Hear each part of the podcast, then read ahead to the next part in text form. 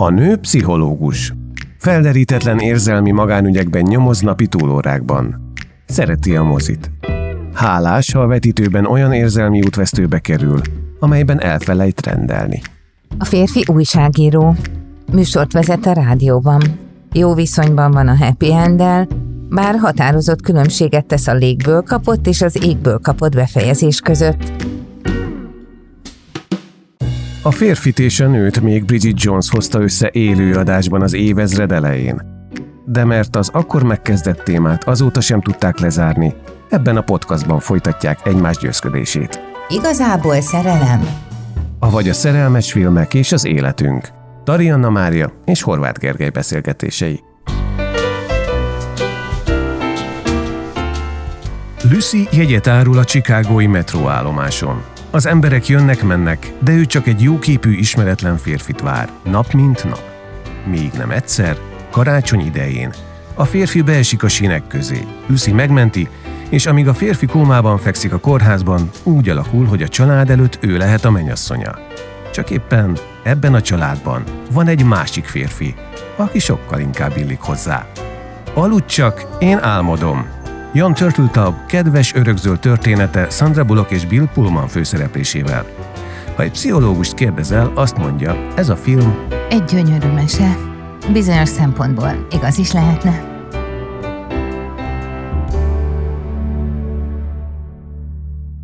Milyen jó, hogyha igaz lenne, vagy pláne a való világban lennének ilyen igaz mesék, tekintettel arra, hogy karácsony van, és tekintettel arra, hogy a reménnyel szeretnénk foglalkozni, hogy a reménnyel is a harmadik évadban, hiszen ez a harmadik évadunk első nyitó epizódja.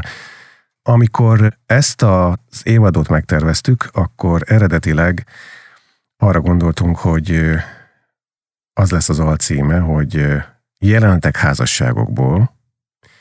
Aztán arra gondoltunk, hogy ha karácsonykor kezdünk, akkor legyen ez egy reményteljesebb felütés, úgyhogy így esett a választásunk az Aludt csak én álmodunkra, amelyet így megnézve újra, Sokat szóra. Sokat szóra. Ez nálad ez egy visszatérő film? Igen, azért is kampányoltam mellette, mert nagyon szeretem. Azt nem tudom hányszor néztem meg, hát kicsit kevesebb mint a Bridget Jones, de azért dobogós. Szerintem nagyon kedves, bájos, minden előzetes feltevésünk ellenére nem szirupos, tehát nem gejl, hanem valahogy mégiscsak emberi. A történet maga nagyon aranyos, tényleg, hogy a véletlenek összjátéka folytán, hogy lesz egy hatalmas család, kvázi ajándék egy magányos lánynak, aki tényleg egyedül ücsörög a metrónak, vagyis inkább ez ilyen felső vasút, vagy mi a neve, föl, igen. Na mindegy. Vagy magas vasút. magas vasút, igen. Vagy gyors vasút. A helyi igen. hév.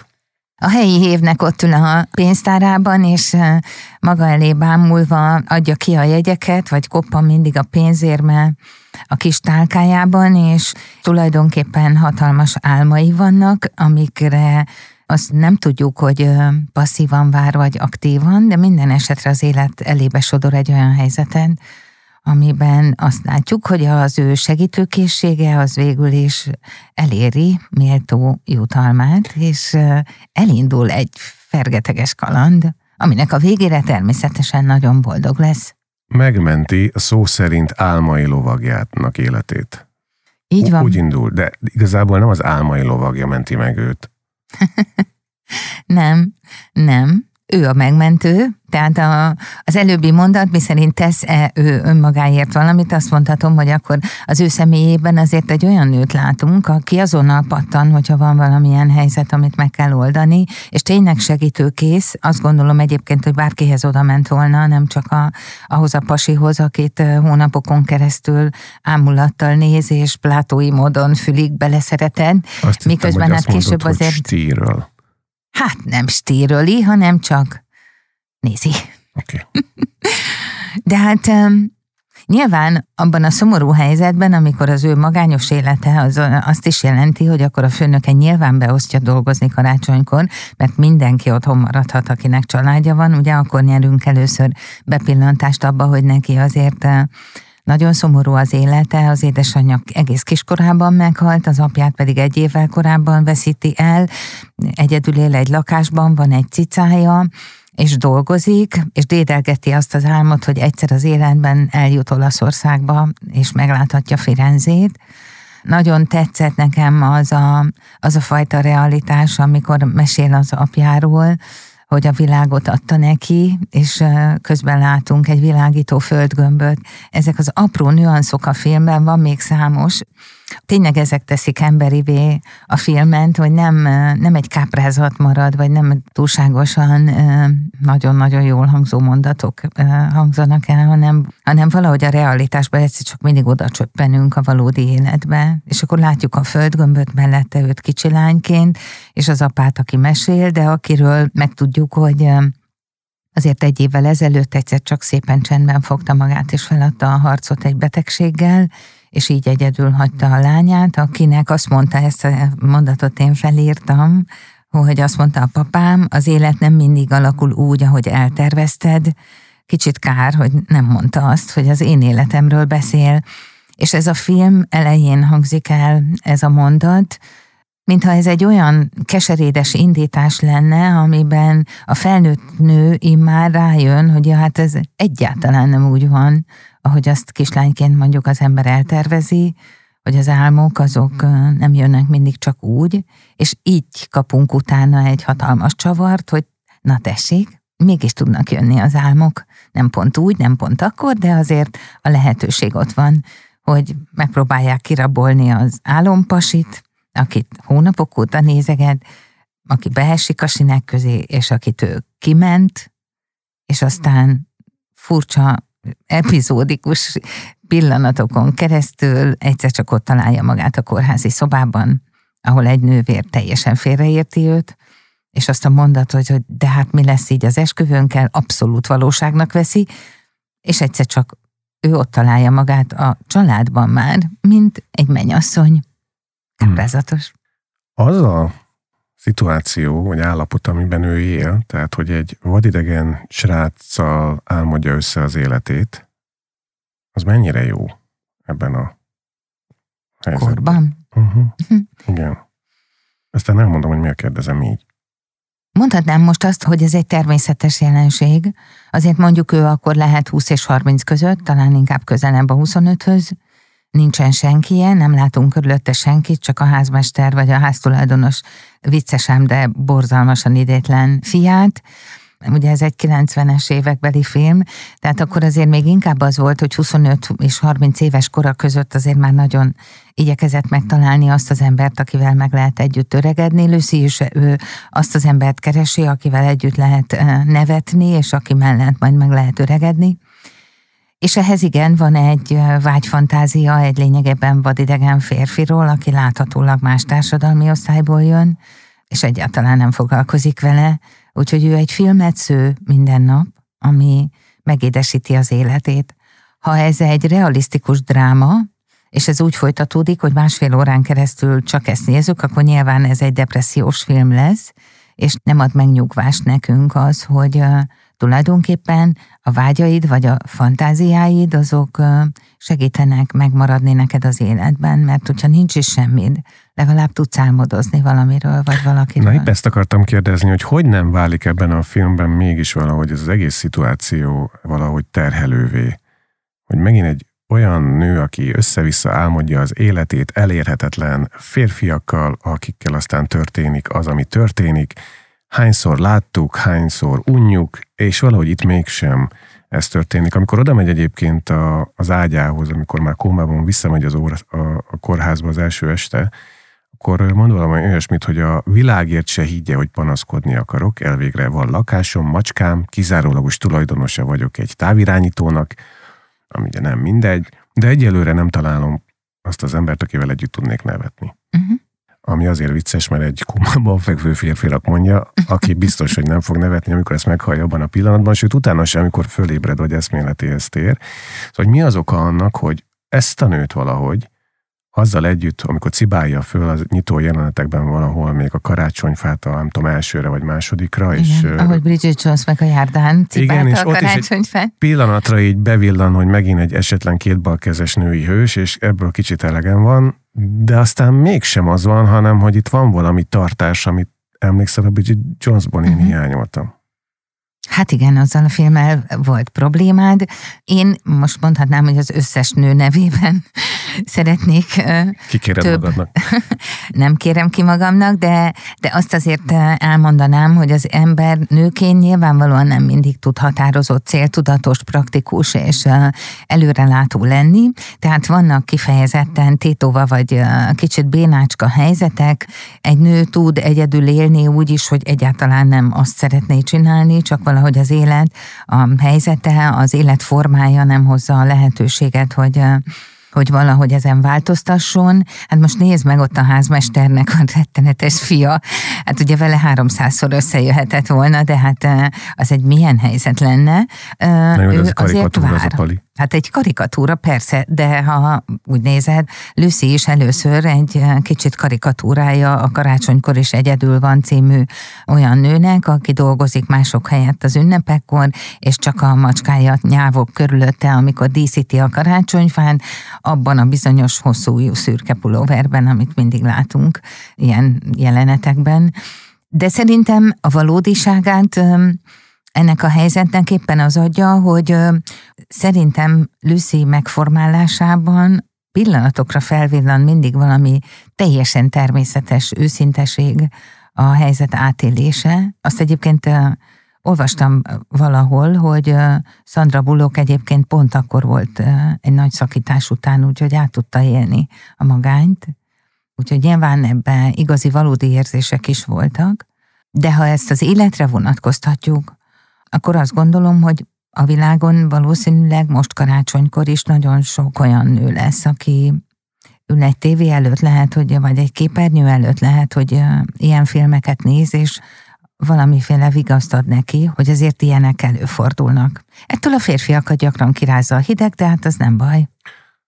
És éneklik az All By Myself című dalt. Most ne tegyél rá még egy lapáttal. fő címdal alatt látunk, amit én nagyon szeretek, az egy megrendítő főcím. Na, a maga nem. Maradjunk abban, hogy ez egy gyönyörű karácsonyi film, nagyon helyes, nagyon aranyos, és azt mutatja meg, hogyha elég kitartó vagy, és elképesztő helyzetekben is megpróbálsz benne maradni, és valahogy tenni önmagadért, akkor mégiscsak megjutalmaz az élet, és ezt most nem a filmre mondom, hanem úgy általában is terapeutaként igaznak vélem, hogy ilyetten ki lehet sipircolni mindenféle élethelyzetből, de ha az ember összeszed annyi bátorságot, hogy legalább fél lábbal benne maradjon, átgondolja, hogy mit, mit lehetne tenni, kik vannak abban a helyzetben, mit lehet ebből kihozni, akkor az azért egy nagyon nagy fegyvertény az ember személyiség működését illetően, és a, az élete terveit illetően. Szeretett már valakit úgy, hogy sosem beszélt vele? Volt már olyan magányos, hogy kómába esett embert próbáljon meggyőzni? Mondta szintén a kómába került férfi embernek az ágya szélén. És ez volt az a pillanat, amikor valahogy megragadható lett legalábbis számomra ennek a nőnek a mindennel együtt való magánya, ami aztán nagyon gyorsan csodák csodája, hiszen karácsony van, uh-huh. átvált egy családi vonalra, és a a férfi családja valahogy befogadja. Nagyon vidáman, talán túl vidáman ahhoz képest, hogy a srác kómában van, de hát ő majd fölébred, hogy tudjuk, úgyhogy azzal nincsen semmi gond.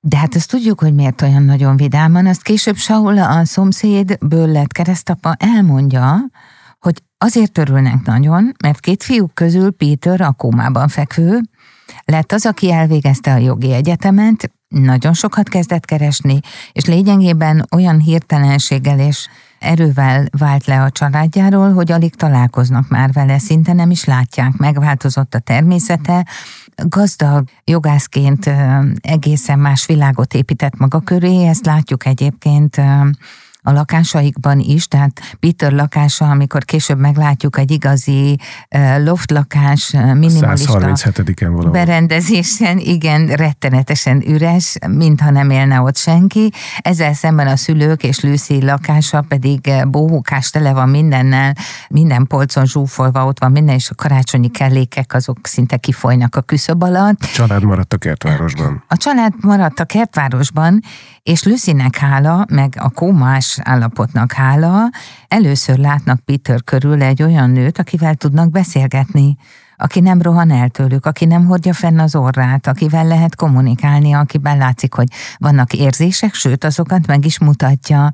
A család szerintem, most az túlzás lenne, ha azt mondanám, hogy örül a kómás állapotnak, de annak mindenképpen örül, és így érthetjük meg talán, hogy miért nem tesznek föl több kérdést, hogy na hát végül is maga kis kisasszony kicsoda, de egyszerűen halálosan boldogok lesznek, hogy megjelenik egy érzőszívű lány a köreikben, aki szerintem, és ez nyilván ez a vágy megjelenik természetesen a szülőkben, majd valahogy visszahozza, vagy visszaszelídíti a kemény jogászá vált fiúkat, az elején én egy kicsit emlékszem, hogy csodálkoztam tulajdonképpen pár napja is, amikor megnéztem a filmet, hogy um, tulajdonképpen tényleg egy vadidegen lány jelenik ott meg a betegágynál, és ők egy az egyben elfogadják, hogy egyszerűen Peternek van egy másik élete, amiről ők természetesen nem tudnak semmit. Tehát akkor ez a lány valójában bárki lehetne, és így alakul aztán ki az a fajta motívum, amiben Lucy, a magányos lány, kap egy kicsit habókos, de nagyon szeretőszívű, hihetetlen rutinokkal és ceremóniákkal jellemezhető családot, a nagymamát, aki folyton fényképez, az anyát, akinek folyton sírásra áll a szája, a kishúgot, aki hallatlanul aranyos és egyben nagyon plegykás, az apát, aki kicsit szigorú tekintetű, de később megtudjuk, hogy azért neki is aranyszíve van, és hát aztán természetesen ott van Saul, aki aztán az a megmondó ember lesz, aki tulajdonképp látjuk, hogy az első pillanattól kezdve beavatott, mert ezt az előbb említett monológot, ezt végighallgatja a kórházi szoba ajtajában, éjjel kettőkor Lucy mondataiból világos lesz neki, hogy Lucy egyáltalán nem a mennyasszony. Igen, de ne felejtsük el, hogy ennek a szituációnak vagy jelentnek a hitelesítését nagyban köszönhetjük annak, vagy Lucy köszönheti annak, hogy van egy avatott belső információja arról a balesetről, ami egy hónappal korábban volt, amiről szintén nem tud a család. Nagyon karácsony, de hogy... Na jó, de ennek a vizsgáztatásnak a főszereplője már Jack, akit ugye a film elején még nem látunk, csak azt tudjuk, hogy Peternek van egy öccse, és ő az, aki majd elkezd gyanakodni, hogy ki is ez a Lucy késleltetve érkezik meg a filmben a srác. Az igazi. Az igazi. A második igazi. A második igazi, igen, aki átveszi a családi vállalkozást, ami halott emberek bútorainak összegyűjtése, ugye? Vagy valami ilyesmi. Így is elhangzik, de hát ez a hagyaték felvásárlás, vagy mondjuk az antik bútor. Mennyivel jobb. igen, igen. Ahogy később Jacktől megtudjuk, ez, a, ez az apa és fiai vállalkozás, aztán változott apa és fia vállalkozásra, és mint Lucyvel több szóváltásban egyszer csak kiderül, amikor egymást azért ösztűz alá veszik, hogy ki mit gondol az életről, és mennyire határozott, akkor Lucy is visszavágja, hogy Jacknek, hogy azért ő se mondja el az apjának, hogy igazából mit szeretne, pedig nem szeretne már hagyatékból bútorokat felvásárolni. Nem hanem, hanem igen, bútorkészítő szeretne lenni, és ennek nyilván meg lesz majd a film vége felé az az eredménye, hogy Jack azért megteszi ezt a lépést, amire látjuk, hogy az apa egy igazi jószívű apa, ami valószínűleg azért nem a karácsonyi hangulatnak köszönhető, mert elhangzik az a mondat, a fia szabadkozva bejelentett, apa, én nem szeretnék veled vagy a cégben dolgozni, ugye az apa azt mondja, hogy hát ezt mondjuk mondhattad volna korábban, mert akkor anyádat elvihettem volna egy karibi útra, vagy eladhattam volna dupla áron, a nem tudom én kinek az üzletet, szóval, hogy tulajdonképp akkor látjuk, hogy Jack az abszolút jó fiú, Peter meg a családból elszármazott, rideg, kőszívű, és mikor a komából felébred, akkor látjuk, hogy azért egy kicsit üres és felszínes valaki is. Nem véletlenül landolt a High Society-ben. landolt a High Society-ben úgy, hogy a család legkedvesebb története róla, az, amikor megmenti a mókusokat, és fél óra múlva meghalljuk a, a filmben, hogy tulajdonképpen a mókusfészket azt ő verte le, azért, hogy utána megmenthesse őket. Hát ugye ez nem pont ugyanaz, hogy jónak akarok látszani, csak sajnos nem tudom megcsinálni. De azért jó, hogy nem, hogy 30 fölött rádöbben, hogy ez így nem oké. Hát ha igaziból rádöbben. Hát ez valószínűleg mhm. rádöbbent. Pláne a végén, amikor a nagyon gyorsan jött esküvői jelenetben, az is káprázatos a kórház kápolnájában, félig pizsiben. igen. A, hogy hívják ezt az infúziós? Infúziós infúzió, Infúziónak hívják, igen. igen. És akkor bejön Lucy, mennyasszonyi ruhába, majd hirtelen Úgy érzi, hogy meg kell mondani az igazat. Mely szerint Igen. ő nem azt a fiút szereti. Igen. Hanem Jacket. Igen. Hadd kérdezzek valamit. Jó. Nem volt-e olyan érzésed, hogy túl kevés jelenet van addig, amíg Jackkel megáldja az a film ennek a magától értetődőnek tűnő románcnak vagy szerelemnek. Hm? Ezt hogy érted? Rövid az érzelmi petting. Hát, nyilván mondhatnánk, hogy kevés ehhez a jelenet, de ugyanakkor azért szerintem ilyen emblematikus pontok felvillantódnak. Ilyen az, amikor az első találkozás, második találkozásnál a család egyszer csak azt mondja, amikor Lucy indul el, hogy a fagyöngy alatt álltok, csokoljátok meg egymást. Nyilván azért a vonzalom az nagyon hamar meg, megszületik, szerintem. Csak hogy értelmezzük ezt a jelenetet. Első éjszaka, vagy második nap, amikor... Ez a második, ez a második nap. Második nap, nap igen, igen. Egy napja van a srác kómában. Igen. Második nap Lucy elmegy másodszor a családhoz, ahol megjelenik már reggel a testvér, és miközben a báty komában van a kórházban, a család ráveszi, hogy csókolja meg a test, komában fekvő testvérének a mennyasszonyát. Igen, de elhangzik, hogy ez egy ilyen karácsonyi szokás. Oké. Okay. Persze, most mondhatjuk azt, hogy Lucy tulajdonképpen egy olyan csélcsap valaki, aki a vágyfantáziáiból elinduló szerelmét, eh, aki kómában fekszik, azt eh, körülbelül 48 óra múlva lecseréli egy élő épkészláb emberre, de ugyanakkor azt is láthatjuk, és ezt a vége felé érthetjük meg a filmnek, mennyire hasonlít inkább Jack személyisége, életvitele mindene az övéhez, mint Peteré, a gazdag ügyvédé, ezt azt gondolom, hogy két ember nagyjából azonnal érzékeli egymáson. Tehát amikor nagyon eltérő státuszú személyek találkoznak, egy nő és egy férfi, akkor ott abban azért a távolság nagyban érezhető, és akkor lehet, hogyha az egy szerelem mondjuk egy nő részéről, akkor ez tényleg úgy is plátói, hogy, hogy nem csak a, az ő megismerése tűnik szinte lehetetlennek, hanem valahogy abba a státuszba való bekerülés. Jack, és egyébként a családja is, amikor megtudjuk, hogy mit dolgozom. Kiderül, hogy most mondhatnánk, hogy ő ugye műbútorasztalos akar lenni, vagy bútorkészítő, a család az hagyatékokat vásárol fel, Lucy abba hagyta a főiskolát az apja betegsége miatt, de egyébként tanult nő lenne, vagy iskolázott nő lenne, de viszont a metróban ül, vagy a, a hévnek a izé, fülkéjében. Tehát ők viszont már nincsenek egymástól annyira távol, és ezt most nem feltétlenül egzisztenciális értelemben mondom, hanem abban, ahogy ők valahogy megmaradtak Családban. Egy családban, meg valahogy egy ilyen nagyon emberi stílusban is egymással, ahol nagy nevetések vannak, be is szólogatnak, régi történetek kerülnek elő 35-ször ugyanúgy elmesélve, de látszik, hogy szeretik egymást, és pont ez az egyébként, amit Lucy egyszerűen nem bír elengedni, amikor először ott lehet közöttük. Igazából ezt akartam pont kérdezni, hogy mi ez a egyből felismerhető közösség két ember között adott esetben. Mondjuk azt, hogy csak én vagyok így, hogy én, nekem még egy pici belefért volna egy-két jelenet, amikor ők egymás felé arra szólnak. Én azokat, De amikor csúszkálnak a jégen. Na jó, az. Amikor az. kínlódnak a kanapéval Peter lakásában. Igen, ebből még elnéztem volna néhányat. Hát, szigorú vagy. Oké, okay.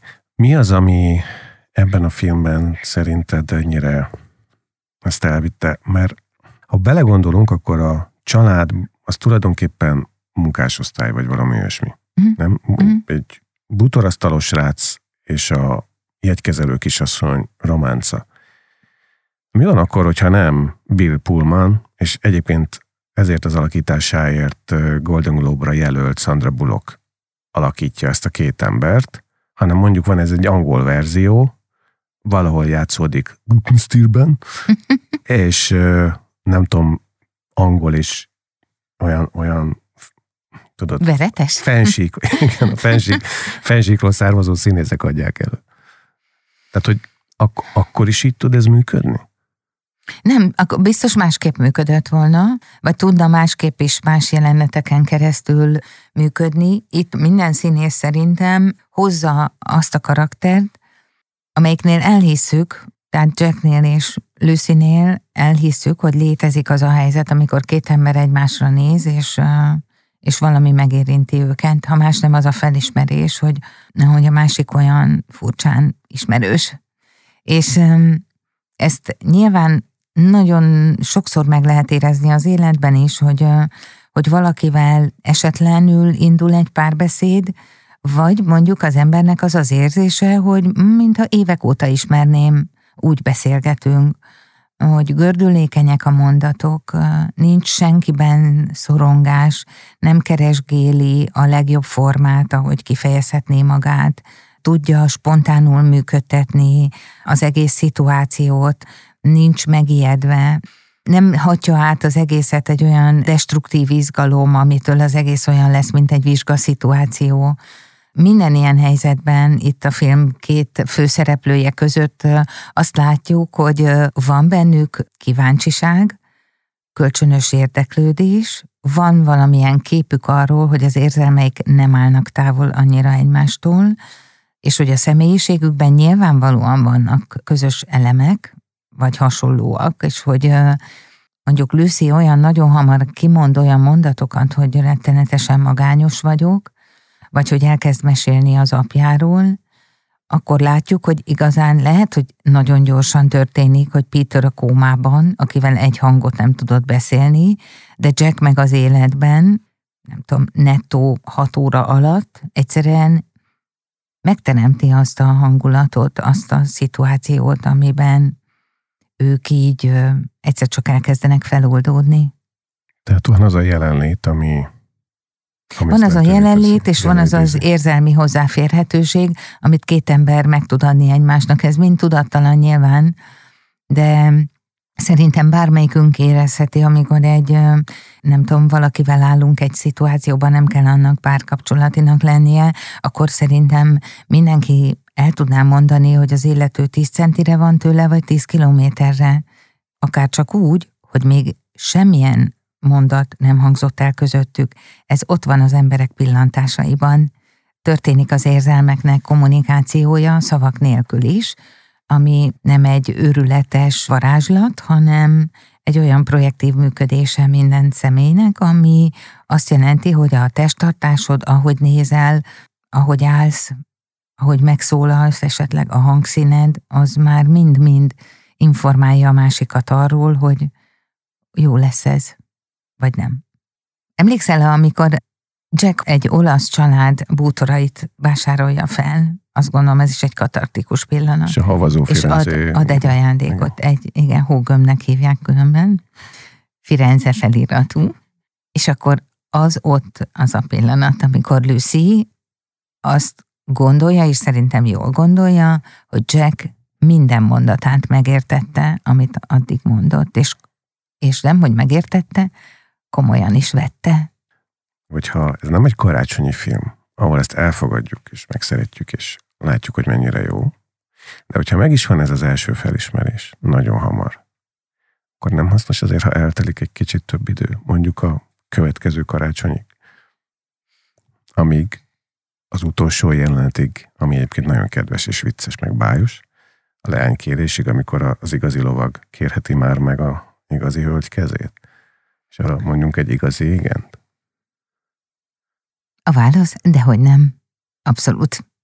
A realitásban nyilván ma azért senkinek nem ajánlanánk, hogy három héten belül menjen hozzá valakihez, bár azt azért teljesen nem tudjuk, hogy mennyi idő telik el, lehet, hogy azért tényleg nem sok a botrányos vagy esküvői fiaskó után és a lánykérés között, de valamennyi biztos eltelik, mert Lucy közben döntésre jut, és ez is egy nagyon fontos fordulópontja a filmnek, hogy tisztában van azzal, hogy mindent elrontott, elveszítette Petert, a családot, és ugye azt látjuk, hogy ül a fülkében, ahol a kolléganője azt mondja neki, hogy ma van az utolsó napod, és ebből azt gondolhatjuk, hogy akkor Lucy ezek szerint átgondolta az életét, a helyzetét, és valamit tenni fog. Azt nem tudjuk, hogy pecsétet szereze az útlevelébe egyedül, vagy visszamegy a főiskolára, vagy egyszerűen csak munkát változtat, vagy elköltözik egy másik városba,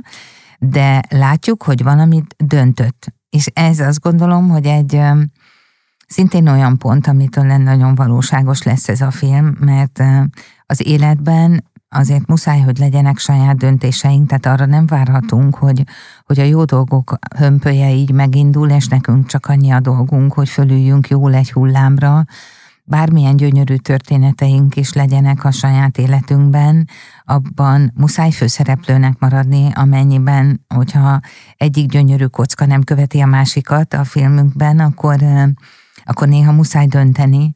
Amúgy abszolút igazad van az életben, két ember jobb, ha alaposan megismeri egymást, Mondhatnám, hogy a filmhez hasonló, vagy még nagyobb sebességgel alakuló párkapcsolatokat ugye a Tinderen látni, és azokon az online felületeken, ahol, ahol iszonytató sebességgel kapnak erőre az érzelmek, de azért a 21. század is szerintem azért lassúságot kíván. Azért jók az ilyen filmek, leülni, megnézni, megnézni ilyen példákat, de utána látni a valóságot. Na, nagyon fontos, amit most mondasz, és épp ezért akartam ezt kérdezni, hogy pont a Tinder meg a hasonló nagyon gyors kapcsolatteremtés, aztán következményeinek való megélése miatt, ami most a 21. században dévik és megy, hogy egy ilyen típusú film, amikor az időérzékünk azt mondja, hogy ez egy nagyon gyorsan történő igen, az vajon ez segíti-e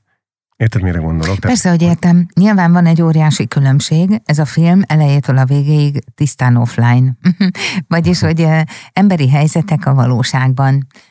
Míg az előbb általam is említett érzelmi, mondjuk így erős hullámzás vagy gerjedés, az, az az online felületeken történik, és nyilván egészen más típusú érzelmek megjelenését teszi lehetővé, amikre viszont nem lehet támaszkodni.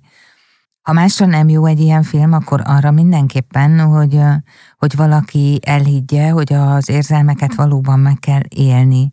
Hogy ez nem olyan, mint egy petárda vagy tűzijáték, ami gyönyörű, és aztán iszonyú hamar elhambad, hanem fel kell épülnie. Jó tanács számos van ebben a filmben, amúgy az életre. A gyorsaságot azt nem feltétlenül ajánlanám. azt, azt gondolom, hogy hogy azért jó fél évet, egy évet várni, mire két ember úgy dönt, hogy ah, akkor ez legyen, ez legyen egy megpecsételt szerelem. És mi van akkor, ha én nem vagyok ennyire kekec? És azt kérdezem, hogy ami itt karácsonykor megtörténik ebben a filmben, az a való életben lehet-e akár bármely napos esemény az ember életében?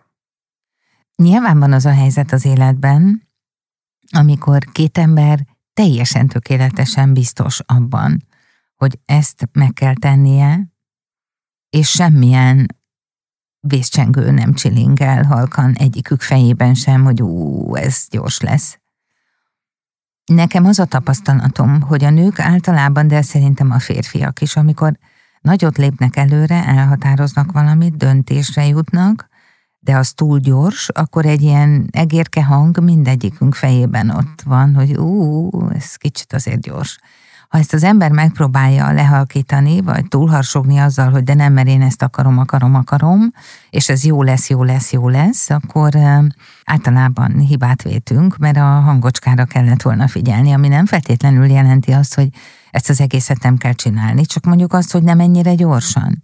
De hát azt látjuk így most a 21. században, hogy nagyjából a gyorsaság, mint a legerősebb megatrend, ami alatt élünk, az úgy mindenre vonatkozik már, tehát párkapcsolatokra, boldogságra, jól létre, mármint érzelmi jól létre.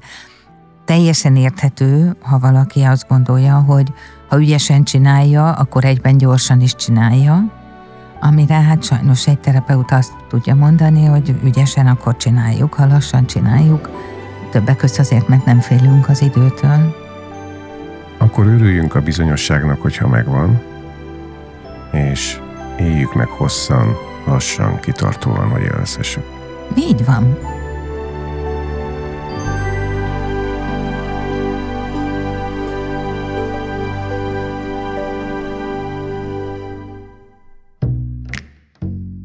Kedves barátaink, ez volt az Igazából Szerelem podcast sorozatunk harmadik évadának első karácsonyi kiadása. Hogyha valaki ezt karácsony előtt hallgatta, akkor áldott karácsony kívánunk, ha alatta, akkor sok csodát, de ezt utána is kívánjuk sok szeretettel.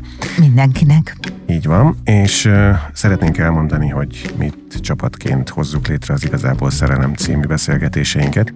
Úgyhogy elmondom, hogy ennek az epizódnak a létrehozásában Szemők Bálint segített a rögzítésben, Nagy Ramona a szerkesztésben, Pus Gergő az utómunkában, Lukács Léviának köszönhetjük a nagyszerű posztsorozatot, lehet látni egyébként a Kultúrfitness oldalán is, meg mindannyiunk oldalán. Pacsai Attila saját zenét halljuk itt az igazából szerelem saját szignáljaként, és hogy ez mennyire filmes, azt jól mutatja, hogy Attila az, aki többek között a Budapest Noir és a hát gyorsan akar. Hajnali láz. Hajnali láz zenét. Tolonc. Köszönöm szépen. Zenét szerezte többek között.